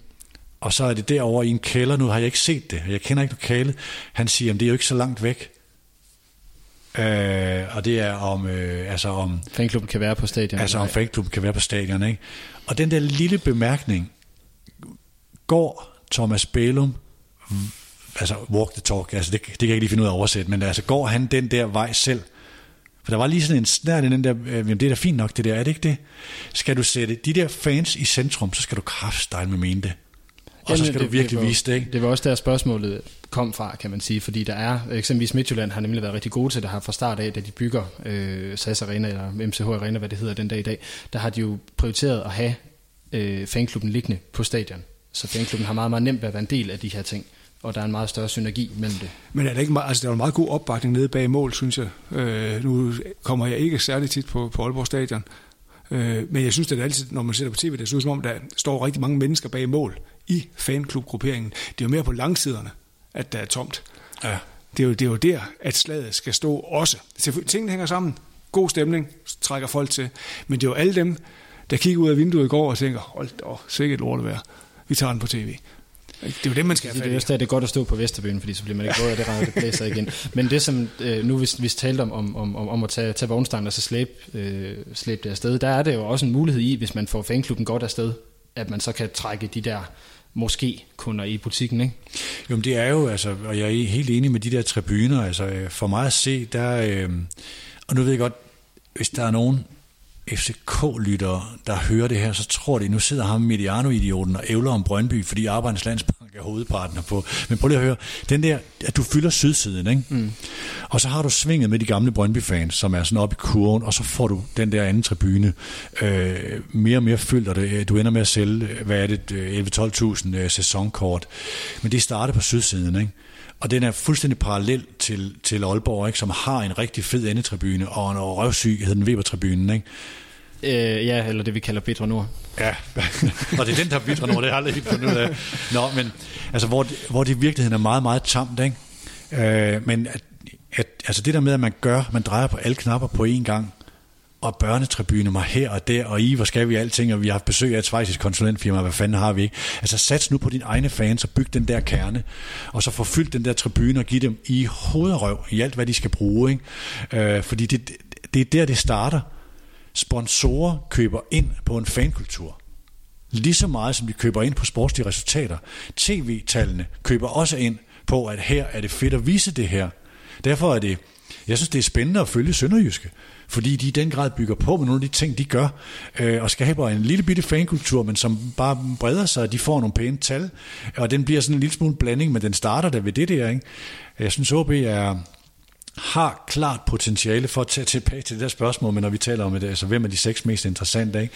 Altså man skal ind og have fat i det der, du skal lave, øh, hvad var det man kaldte Flensborg i, øh, altså i håndbolden, ikke? Helvede i nord, ikke? Altså, det, det, altså hvis du kan skabe det der, sådan et sted, hvor folk er bange for at komme, og det kan da også godt være, at der er nogen, der allerede er, øh, selvom hjemmebanen ikke har været helt imponerende, men kan du skabe det der, så bliver det virkelig fedt. Hvad tænker du, øh, Thomas, at OB skal gøre for at gøre sig mere interessante i forhold til øh, den dækning, der er? Fordi at jeg tror, der er mange nordjyder, som sidder og tænker, der kan godt nok være langt til Nordjylland for, for Københavner-medierne. Ja. Hvilket jeg så, når jeg siger Københavner-medier, mener jeg stort set samtlige ja, ja, de landsdækkende ja, ja. medier. Ja, altså hvis jeg tænker tilbage på, da, da, jeg, da jeg selv voksede op som, som, som fodboldtilhænger, altså der var jo ingenting at komme efter. I dag kan du se, du kan se alle OB's kampe på tv, og du kan høre podcasts, Mediano, ja, Riposten, Øh, du har en, øh, en, en lokalavis, der stadig dækker Jo, men det- tæt, og, det- og, det- og, du har og du har Københavnermedierne, synes jeg jo også. Jeg synes jo også, altså vi, vi laver da vi laver da en del OB-artikler om året. Faktisk hvis jeg lige skal pege på, på os selv. Hvad er en del? Altså, bare ren nysgerrighed. Det er en, en om måneden til 12 stykker, men store artikler. Altså det, Det skal så også siges, at fans af OB og OB har de suverænt mindste sko i uh, hele Superligaen og omegn. Ikke? Altså, der findes simpelthen ikke skostørrelse over 32 i de byer, i forhold til at føle sig for smået og sige, EUB, hvor skriver I meget om Brøndby og sådan noget. Ikke? Men det er fordi, Det det der ikke er- er noget, der er mere interessant end OB, og det ved du godt, Peter. Vi beskæftiger os rigtig meget på Mediano med især OB og OB, og også AGF, og det er for det, vi kalder et sweet spot. Nu, nu, nu kommer jeg til at lyde som en kynisk købmand, men de, er, at de føler sig forsømte af landsmedierne. Og de er så mange, så de er interessante, og de har indhold, som er interessant. Så det er faktisk ikke... Vi vil det sådan set gerne. Sture, han lavede en udsendelse, min kollega Sture, hvor, øh, hvor han udlod. Det var op til Superligaen, der var ikke sket ret meget transfermæssigt og sådan noget på OB og øh, OB. Så siger jeg, hvis du skal vælge 12 klubber, Sture, ud af 14, når du udlærer de der to, så har du fundet the evil spot i forhold til at stikke ud din Jeg, vipse. jeg, jeg tænkte det faktisk godt, da jeg så, da, da, den, da den kom ud, jeg tænkte, det der, det bliver, det bliver ikke populært. Så ja, og det, altså det her siger jeg ikke for at forsvare, hvordan vi dækker det og sådan noget, men der er, øh, og den er også lagt ud til andre medier, der er et klart potentiale her. Også- Jeg oplever OB og OB's fans som værende meget sultne efter indhold om deres klub. De er tilpas mange til, de er interessante, og deres stof, som er interessante. Og så føler de sig, det er så der skostørrelserne kommer ind, mere forsømte, end de egentlig er. De er forsømte, men så meget forsømte er de heller ikke. nej, det synes jeg jo heller ikke. Altså det, jeg, jeg synes, at, jeg synes at man, man kan følge meget med i OB, hvis det er det, man har lyst til. Vil sige, øh, men grunden til, at jeg siger, hvad jeg gør, det er også, at øh, man på Nordiske Stiftstiden har valgt, at man vil dække alle de nordiske klubber meget, meget tæt. Ja. Og der er man spændt virkelig, virkelig for, eftersom at man lige pludselig støder med tre Superliga-klubber, mm. fordi det er man jo altså, slet ikke vant til. Mm. Øh, selvfølgelig være bygget det op, fordi Hobro har været med i, i nogle år, men, men man er spændt ud, fordi man skal gerne lave lige meget indhold, og selvfølgelig ikke vælge Aalborg-klubben, bare fordi man vælger Aalborg-klubben. Så der er også... Øh, Men det er jo medierne over en kamp. Altså, der, der findes jo landsdækkende medier, så hvis sportsdækning begrænser sig til farven på Karoline Wozniakis bikini, ikke? Altså, og øh, historier, som du kan dressere aber til. Ikke? Altså, det, det, er jo, det er jo mediernes problem, det er ressourcer generelt. Altså, det, det, det, det er jo... Og det er jo derfor medierne, øh, nu, nu fik du mig lige drejet ind på den her, øh, og det gjorde jeg helt frivilligt, men det er jo en, Jamen, det ved jeg godt, det er du god til. Jamen, det, er jo en, altså, det er jo en tiltagende irrelevans, som, øh, som medierne bliver ramt af, og det er enormt svært at være relevante, hvis ikke du har ressourcer til det, ellers skal du tage nogle meget, meget klare valg. Og nogle af de ting, man så ser i den her forsømthed og sådan noget, det er jo også medier, der tager et klart valg. Det er jo et valg at vælge at sige, at vi går efter farven på Karoline Wozniakis bikini, ikke? for den er der flest klik i. Ikke? Men man kan også sige, og jeg tror, det var også det var dig, der nævnte det ved øh, et af vores øh, Mediano Sokrates møder, det her med, at, at man simpelthen ikke øh, har ressourcer, eller vælger ikke at prioritere ressourcer til at dække kampene med andet end Reuters øh, eller Ritzaus øh, telegrammer. Ja, altså det er jo, det er jo der, hvor øh, kvaliteten øh, også falder. Nu kommer jeg til at lyde, som om jeg ikke anerkender unge mennesker. Øh, men det her med, at hvor, altså, hvor meget skal det være funderet for at kunne give karakter til en Superliga-kamp? Altså de, der, der er der jo altså spillerne tager det ikke alvorligt mere, øh, trænerne tager det ikke alvorligt mere, jeg tror ikke, der er ret mange fans, der tager det voldsomt alvorligt mere, så der har man jo et eller andet sted øh, sparet sig selv ud af en ud af at være relevante. Det, nu skal jeg ikke gå nærmere ind på det, men det er det er et ressourceproblem, og det er begrædeligt, at medierne øh, kommer dertil. Ikke? Og derfor skal man jo sige, hvad for nogle redaktioner, hvad for nogle områder vil vi dække, og det er jo, det er jo de prioriteringer, som også foregår. Men jeg synes altså, når, når man er på Aalborg Stadion, og man sidder på pressepladserne, det er jo ikke sådan, det er jo ikke sådan, man sidder der alene sammen med, sammen med nordiske. Altså, de er jo repræsenteret af alle de forskellige medier. Så jeg synes, da, det kan godt være, at der er nogle enkelte af de landstækkende, der, der, der kører et Ritzau-telegram på det. Men altså, jeg synes, der, jeg synes der stadigvæk, at der bliver kigget derop. Så, og, og jeg synes også, altså, jeg synes også, der er en historie, der, der, der, der kan noget, og jeg synes også, at, øh, at den bliver fortalt, og, og jeg synes også, at altså, OB er også en åben klub. Altså, det, er jo ikke sådan, det er jo ikke sådan, hvis du ringer op til Brian Andersen, og han siger, nej, det kan ikke lade sig gøre. Altså, det gør han jo aldrig. Nej, det tror jeg heller aldrig, jeg har oplevet. Faktisk. Nej, så, så, så, så, så, de, så de, og, og så ved jeg så ikke, hvor, hvor, hvor, hvor opsøgende de selv skal være. Om, altså, det, det, det skal jeg jo ikke blande mig i, men altså, jeg, altså, jeg, jeg, jeg synes, jeg kan sagtens, det er klart, når du, som fan, når du er fan af OB, så vil du gerne læse om OB hver dag. Men jeg synes, at de, jeg synes, de ligger, jeg synes, de ligger fint i mediebilledet. Det, altså, det er svært at konkurrere med FC København og Brøndby og FC Midtjylland. De her ting kan også måles på, hvad er du som tv-valg? Altså, er du valgt nummer to, eller nummer tre, eller nummer fire? Altså, det at OB har mange mandagskampe, er jo et udtryk for, at der er en attraktivitet.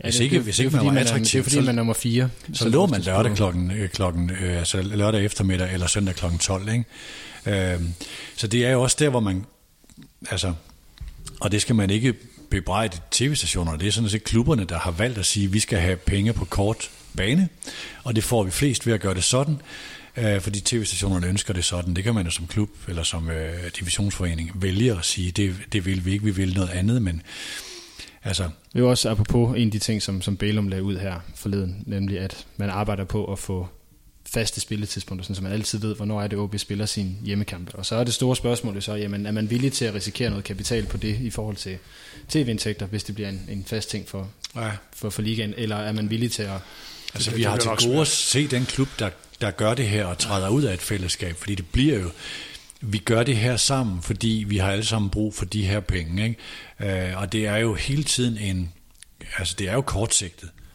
øh, at gøre det her. Nu skal vi ikke ud i den her diskussion, jeg aner ikke, hvad jeg skal mene om, hvad jeg selv jeg gør, hvis jeg sad i en klub, men øh, det er jo, altså der hvor, der hvor præmisserne er givende lige nu, det er, hvordan bevæger du dig op fra at være nummer 6 til at være nummer 5, til at være nummer 4, til at være nummer 3, og vejen går over nogle af de her trin med fredagskampe og mandagskampe, sådan som præmisserne er lige nu.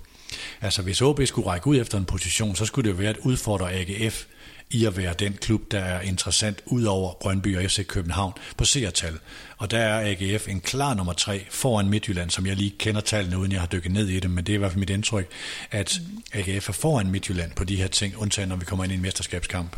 Og så hjælper vi det, altså jo flere 3-3-kampe i Brøndby man kan lave, jo flere dramaer, eller, eller det i går, man kan levere, altså jo højere op vil de komme på interessebarometer, det giver helt sig selv. Altså jo bedre holdet spiller, jo flere mål der er i kampene, jo mere interessant bliver det. Så, så det jeg hører dig sige, det, det er også, at de seneste to-tre års resultater, eller levering af spil på banen, har ikke været vil sige, positiv. I det, har, det har da ikke været godt for, for tilskuerinteressen eller, eller medieinteressen, det kan, jeg jo ikke, det kan jeg da ikke forestille mig.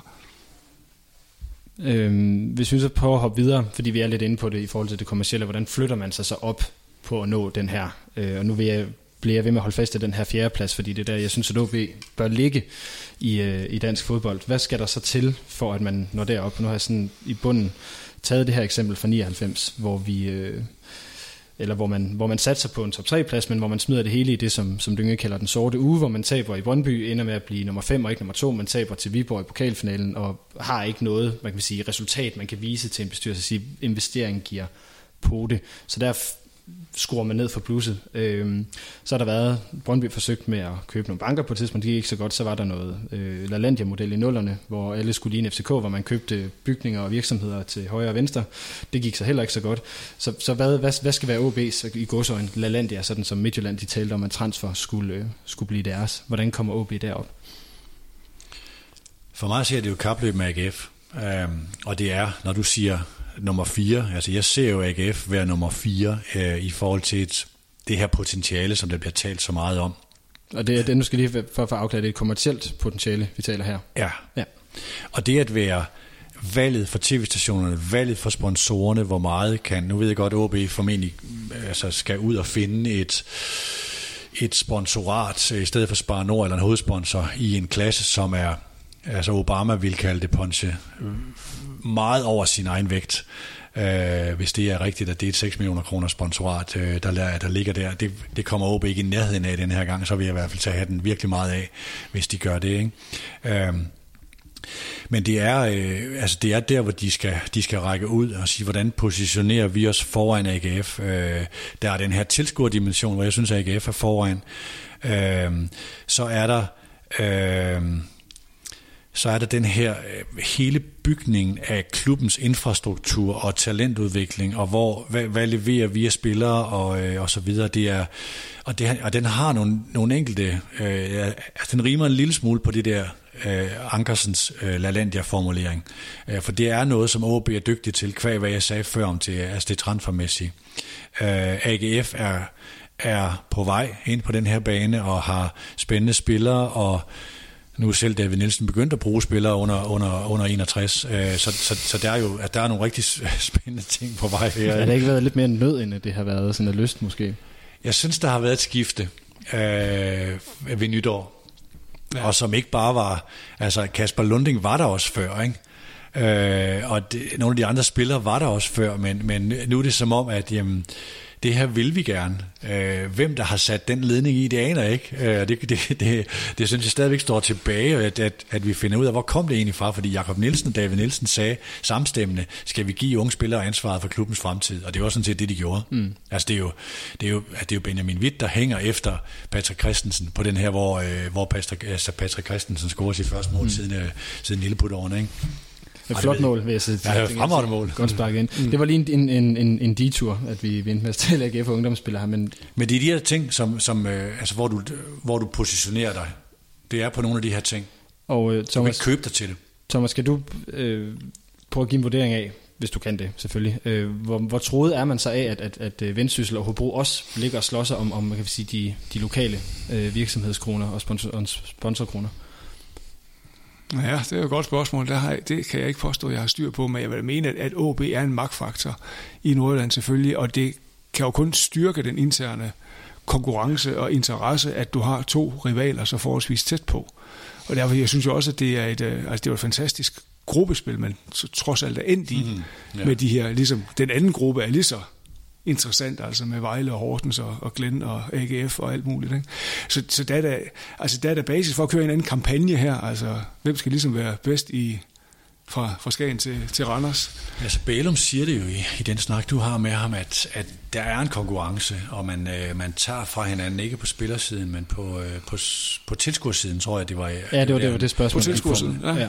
ja. Øh, hvor jamen, nogle af dem, der måske tidligere gik til en OB-kamp, går nu måske ud og ser øh, Vendsyssel eller Hobro spille. Jeg, sige, jeg, jeg talte med Jannik Pohl for lige inden han røg til Holland, og der, der nævnte han også, at fordi øh, Jannik er op fra, fra hvad hedder det, Rubia, øh, mm. op, altså på jernkanten, ikke, hvor, hvor han, han ligesom oplever, at der den der sådan, apropos små sko, hvor der også er nogen i, i, i Nordjylland, som også skal sige, at det skal bare ikke være OB hele tiden, som så er begyndt at gå til Vendsyssel. Mm-hmm. Øh, og jeg kunne forestille mig, at det samme er sket syd for, syd for Limfjorden i forhold til Hobro. Men det, ja. det, det, altså, jo flere, der går til fodbold i Nordjylland, jo bedre vil det være, fordi de kan jo ikke spille hjemme alle sammen hele tiden, så hvis Hobro ikke spiller hjemme en dag, eller en, en weekend, jamen, så kan vi jo køre op til Aalborg og se dem.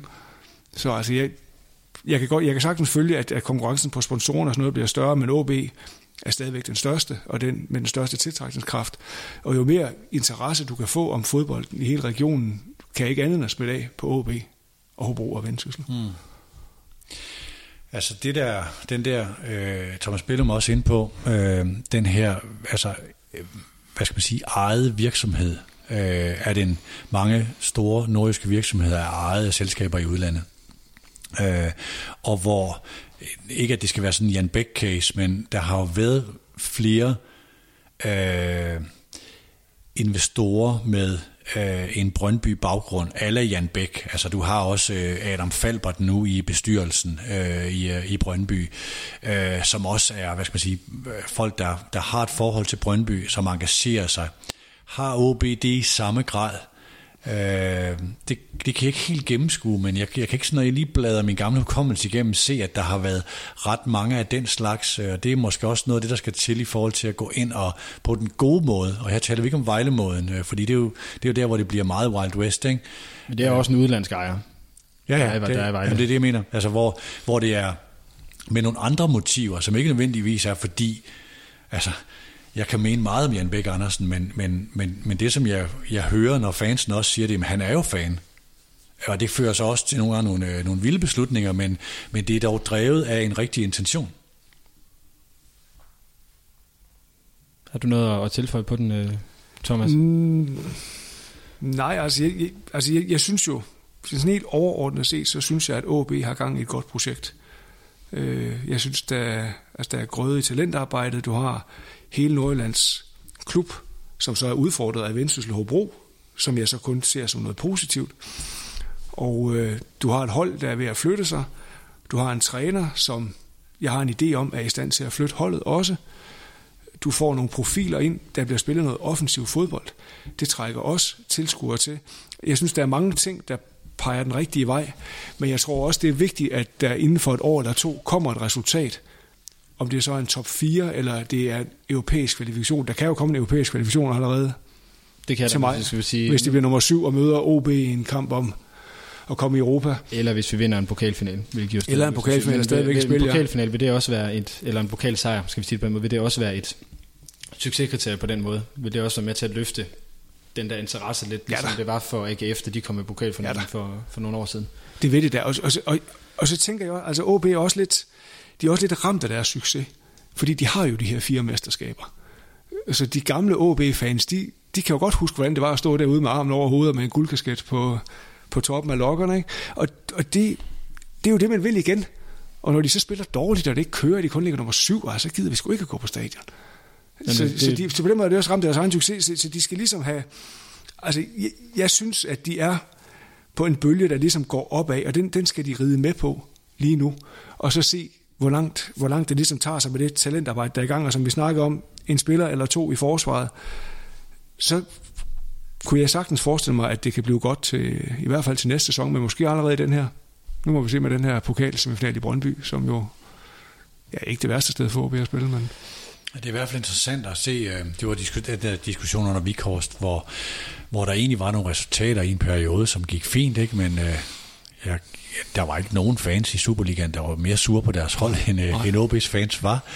Og det var jo, det bundede jo i en, i en, i en, i en selvopfattelse og en øh, stolthed i forhold til den måde, vi spiller fodbold Men på. ligger det ikke også i, det, jeg synes også, det, det var en ting, der lå i forhold til, hvad man sagde fra klubbens side. Jo, jo, men det er jo Så- så, så det der med Lars Søndergaard, ikke? og hvorfor blev han fyret? Og, øh, altså, Så man er der at lave lidt en, en, en, en Ajax, altså, Ja. øh, som, som øh, sådan fodboldhistorisk havde den her store øh, revolution tilbage i 2010, hvor Cruyff han blev rasende, fordi man ikke længere spillede, som Ajax Ja. burde gøre, og det var blandt andet også nogle af det, de ting, der lå bag den her store fanprotest, der var efter Fredericia-exiten fra pokalturneringen ja. sidste Ja. år. Så det var ikke kun et, en frustration over et dårligt resultat, det var også en frustration over, hvad skal vi sige, at, at, at fortællingen Ja, ja, hvad, ikke matcher hvad står vi for? virkeligheden. Ja. Ja, det er rigtigt. ja. Øh, men altså, I, I har måske lidt implicit sagt det, men er OB-fans simpelthen for utålmodige i den her proces? Jamen det er med, altså en, en, en OB eller en tilhænger af en hvilken som helst klub er vel altid utålmodig, fordi man, man, man drømmer om at få den her succesoplevelse og den her glæde og eufori på en, en søndag. Øh, men, men jeg synes, jeg synes altså, der er mange ting, der peger den rigtige vej. Øh, det eneste, der sådan ligesom måske kan bekymre lidt, det, det er de her par underskud, der ligger i regnskabet i år og næste år. Altså, der skal også ske noget. Altså, de, de kan ikke, det kan ikke blive ved med at køre. Altså, det skal helst ramme noget. Apropos, det, nu ved jeg, at det er sådan et af den hammersko udtryk med casinoøkonomi. Altså, der skal vel være en eller anden, altså tusind på rød, der lykkes øh, for OB, for at det sådan svinger op, eller hvad? Jo, eller men det, hvis de bevæger sig den rigtige vej, nu sagde du pokalfinale eller pokalsucces, altså det, altså det er jo der, hvor spillerne begynder at blive attraktive. Mm. Altså du, hvis Brøndby vil sælge spillere for 44 millioner, og de spiller, som Brøndby har spillet det her forår, så kommer de sgu ikke til at sælge nogen i nærheden af 44 millioner. Sådan, sådan hænger tingene jo bare sammen. Øh, altså det der med det utålmodige, øh, jeg synes jo, at, at øh, fans øh, generelt bliver jo ramt af, at nogen kan gøre det sådan her. Altså Jakob Mikkelsens fra 1-6 i parken til fem sejre i træk, eller Jakob Mikkelsen fra, øh, fra et point i fem kampe til at øh, ligge en, en klar nummer tre øh, nu. Ikke? Kan også kigge på en Soniker, som jo nok også ja, øh, har, altså har trukket jo, lidt opmærksomhed i forhold til, hvor hurtigt man det, der gør, så står, man så står man og kigger på sine egne og siger, hvad fanden er det for noget skravl, vi har rendet dernede, ikke? Øh, og, øh, og det er jo lidt, det er jo, det er jo blodigt uretfærdigt over for både spillere og trænere, at øh, det lige pludselig klikker. Det er jo også det, som, altså der har sikkert været mange, der kiggede på deres hold, da, altså, der Kent Nielsen, han førte sit hold frem og sige, hvorfor kan han på det der budget deroppe, ikke? Øh, og sådan, sådan er det jo bare. Det der, det, der vil være det glædelige, det er, at det kan gå ret hurtigt. Altså jeg vil jo ønske, at fans som jeg synes har en ret stor indsigt, ofte øh, større end journalister. Det må jeg godt klippe ud det her. Øh, så får jeg stor ballade. Men, men at man ikke, altså den dimension, som man mangler som fodboldfan, hvor man har de her følelser med, det er at sige, okay, hvis bare der sker herfra og hertil, så har jeg masser af tålmodighed, så går det den rigtige vej. Den der erkendelse af, at ting nogle gange tager tid, og det er en proces. Altså det her ord, som jeg egentlig elsker, ikke at bruge det, men, men at sige, altså, jeg bliver ved med at prædike det altså, til min dødsdag, fordi det er en forudsætning for at få ting til at lykkes. Det er, at du har en strategi, og du har en eksekvering af den. Og det var det, Brøndby var så dygtige til, da de åbnede med deres strategi 6,4, ikke? Ligesom ja. at sige, det er det her vores mål, og det holder vi fast på. Og så har de så lavet en 2,0 udgave af den, ikke? så blev de selv utålmodige. Ja, ja. Men Altså det var jo den rigtige vej at gå. Men de lykkedes jo så også væsentligt hurtigere med deres strategi, efter Sonic kom ind, og det er jo det, der, der Jamen lakmusprøven kommer nu. Ja, det, det er jeg udmærket klar over. Men hvad vælger Brøndby nu? Bliver det tro mod deres strategi, eller hvad bliver det? Ikke? Det er jo så det, men der ligger jo stadigvæk en, en, en succes i det, der sker til at starte med. Og der kan man jo tale om, øh, hvad kan man sige, hvordan man som ledelse Øh, og der tænker jeg på, på, på trænerniveau. Altså er du i stand til at få dine spillere til at, som der jo egentlig er let at, øh, at snakke om, at man gør i Nordsjælland, får man dem til at overpræstere i forhold til, hvad de, hvad de egentlig kan. Gør jeg synes, at man skal bedømmes på 10 år, og ikke på, altså Brøndby skal ikke bedømmes på øh, Sonikers to virkelig, virkelig gode sæsoner. De skal bedømmes på, hvor står de om 5 år? Hvor står de om 10 år? Har de positionerede sig derhen, hvor de ville? Og det, jeg ved godt, her lykkes jeg næsten med at sige, at to år er et øjebliksbillede, ikke? Men, men øh, det er det altså bare i det lange lys, det er ked at sige. Altså det er jo, FC København rykket forbi Brøndby over en 10-årig periode, ikke over en 1-årig periode. Og nu er OB så, skal vi sige, fire år inde i en periode, så sådan, fordi jeg kan øh, fornemme lidt, at vi, vi nærmer os, vi begynder at gentage nogle ting, så vi nærmer os også en, en, en afslutning, men hvor langt er man, sådan som I ser det fra, at at det her storhold, eller den her cyklus, den topper. Det kommer, det, det kommer lidt an på, hvor du vil hen. Altså hvis du forventer, at, du, at, at der kommer et nyt mesterskab, så er det umuligt. Det det. Ja, så er det umuligt at sige, hvor langt man er fra igen. For som vi snakker om tidligere, der er så mange forudsætninger, der skal falde på plads, og det er blevet meget sværere, fordi der er tre hårde konkurrenter nu. Men i forhold til at få et hold, som ligesom kan spille noget sprudlende offensiv fodbold og få folk på, øh, og få folk på stadion og, og blive vist på tv og komme op i den her top 4, du snakker om, som, som det her mål, jamen der behøves de ikke at være langt væk. Det kan være næste sæson, det kan være sæsonen efter. Det kommer selvfølgelig også an på, om der kommer nogle tilbud på nogle spillere, som man ikke kan sige nej til, men der har jeg måske lidt svært ved at se, hvem det skulle være, med mindre Oliver Abelgaard, han går ned og scorer fire mål mm. til U21 EM eller sådan et eller andet. Det har også noget at gøre med, hvordan man bruger sine penge. Altså, skulle man bruge pengene på Lukas Andersen, eller skulle man bruge det på akademiet? Øh, og jeg siger ikke, det ene er mere rigtigt end det andet, men altså, der er en diskussion derude i øjeblikket i forhold til de her omegnsklubber, i forhold til ungdomstrænere, og skal vi have flere fuldtidstrænere nede i U13, og øh, nu nede i U12 og U10 og licenssystemet osv. Øh, det er i virkeligheden der, hvor, hvor jeg synes, OB har været dygtig med Børge Bakhus og alt det rundt om og sådan noget. Jeg synes også, Brøndby har været dygtig på at investere i sin infrastruktur. Efter København har også gjort det, men har måske også haft mere råd til det. Ikke? Brøndby har jo kunnet investere i et fodboldhold, eller kunnet investere i fanzone og faciliteter og masterclass. Altså jeg har respekt for dem, der investerer i det, der holder længst, og det gør, det gør den, den, den langsigtede bæredygtighed, og det er for OB's vedkommende i den grad akademiet. Øh, så når du er i tvivl om, du skal gå til højre eller venstre, og hvis akademiet ligger til venstre, så er vi til enhver tid side, man skal, altså, man skal gå til venstre. Også på, øh, på, øh, på bekostning af, om nødvendigt, en top 6-placering i indeværende sæson. Vil jeg sige, og som, det er ret kontroversielt. som en lille detalje kan man også sige, at, at, at Lukas Andersen har fået en femårig kontrakt, så der ligger jo også muligheden for et storsalg i ham. Det gør det så det kan også godt være, at den investering betaler sig hjem. Ja, det kunne man sagtens forestille sig. Er der nogle ting, I synes, I mangler at sige øh, i forhold til, øh, til det her vil sige, OB-projekt, som vi har været igennem her? Peter, det er dig, der styr på, på tiden. Hvor lang tid har vi egentlig snakket? En time og 18 minutter nu. 18 minutter, så det, Det er næsten Mediano-længde. det er det næsten. Halvt. Er der noget, I mangler at, at få med her? Nej, synes jeg. Nej, vi har nævnt Søren Dissing et par gange, så det behøver vi ikke at gøre igen. Vi vil lige slutte af med at så tage, øh, for selvom at de ikke vil sige, at de er ob så går jeg ud fra, at de begge to har et, et øjeblik for Aalborg Stadion, som I, I begge to kan huske. Så hvis Peter, du kan få lov til at starte. Nu behøver det ikke være sådan en, en klassisk øh, Mediano-anekdote på, Nej, på 10 minutter, vel? Jamen, jeg kan ikke engang huske, hvad kampen endte. Der var en OB-køgekamp for Charlie Petersen. Øh, det blev sådan et begreb i flere generationer efter, altså hvordan man inde i det lille målfelt formåede at kunne sparke en bold over. Kampen endte 1-0, og der var 17.000 tilskuere på stadion, men det var sådan en, og det er virkelig, virkelig mange år siden. Altså, hvis du har, hvis du har lyttere, der, øh, der, øh, der hører det her, så har du, så har du lyttere, der er ældre end morgenaviserne. Vi lavede på et tidspunkt en serie i Tipsbladet, der hed Superligaens største øjeblikke, hvor vi hver især skulle vælge den, den kamp, der ligesom stod ud for os i den tid, vi havde fuldt Superligaen. Og det, for mit vedkommende, var der slet ikke nogen tvivl. Det var OB OB, der spillede 4-4 i, jeg tror det er den første Superliga-sæson, eller den anden, sådan en, en sommeraften. Øhm, det, altså det, klokken 19 kampe kan jo virkelig noget, og specielt om sommeren. Og OB kommer op og har Lars Elstrup med, som er så god. Altså fuldstændig fremragende, og Søren Torst kunne overhovedet ikke styre ham. Han scorer tre mål. Og OB spiller så dårligt, at på et tidspunkt der er der sådan nogle måger, der vandrer rundt nede i Lars Høs målfelt. Og de går der bare i fem minutter. Der er ingen, der forstyrrer dem overhovedet. Og det var, det, det var så mærkeligt at se. Og så bliver Ulrik Moseby vist ud. Hårdt. Og så sker der bare noget med det her OB-hold. Og så kommer de bullerne, og Peter Møller scorer, Søren Dissing scorer, og så i oversiden så udligner Torben Bøje til 4-4. Torben Bøje, fantastisk. Han er så skøn en dreng. Og, og, og, og det, der ligesom gjorde, det, der afgjorde, det var, at de satte Henrik Vandet ind på kanten. Henrik Vande Christensen. Ja, ja, ja det, Fedt. så det var, en, øh, det var en vild kamp, og den har jeg også skrevet om i Tipsbladet, så, så det kan jeg med sindsro sige. Så lad, lad det være ordene. Tusind tak til dig, Thomas Pønt, for at du har lyst til at være med, og tusind tak til dig, Peter Brygman, for at du har også har lyst til at være med for at lægge både øh, hus, hund og øh, kaffe til. Selv tak, du er velkommen. Ja, selv Øh, tak.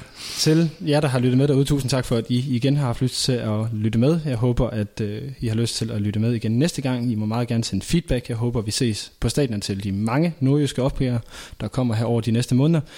Ellers er der kun tilbage at sige, øh, mit navn det er Lasse Udhegne. Tusind tak for, at I har lyttet med. Forza OB.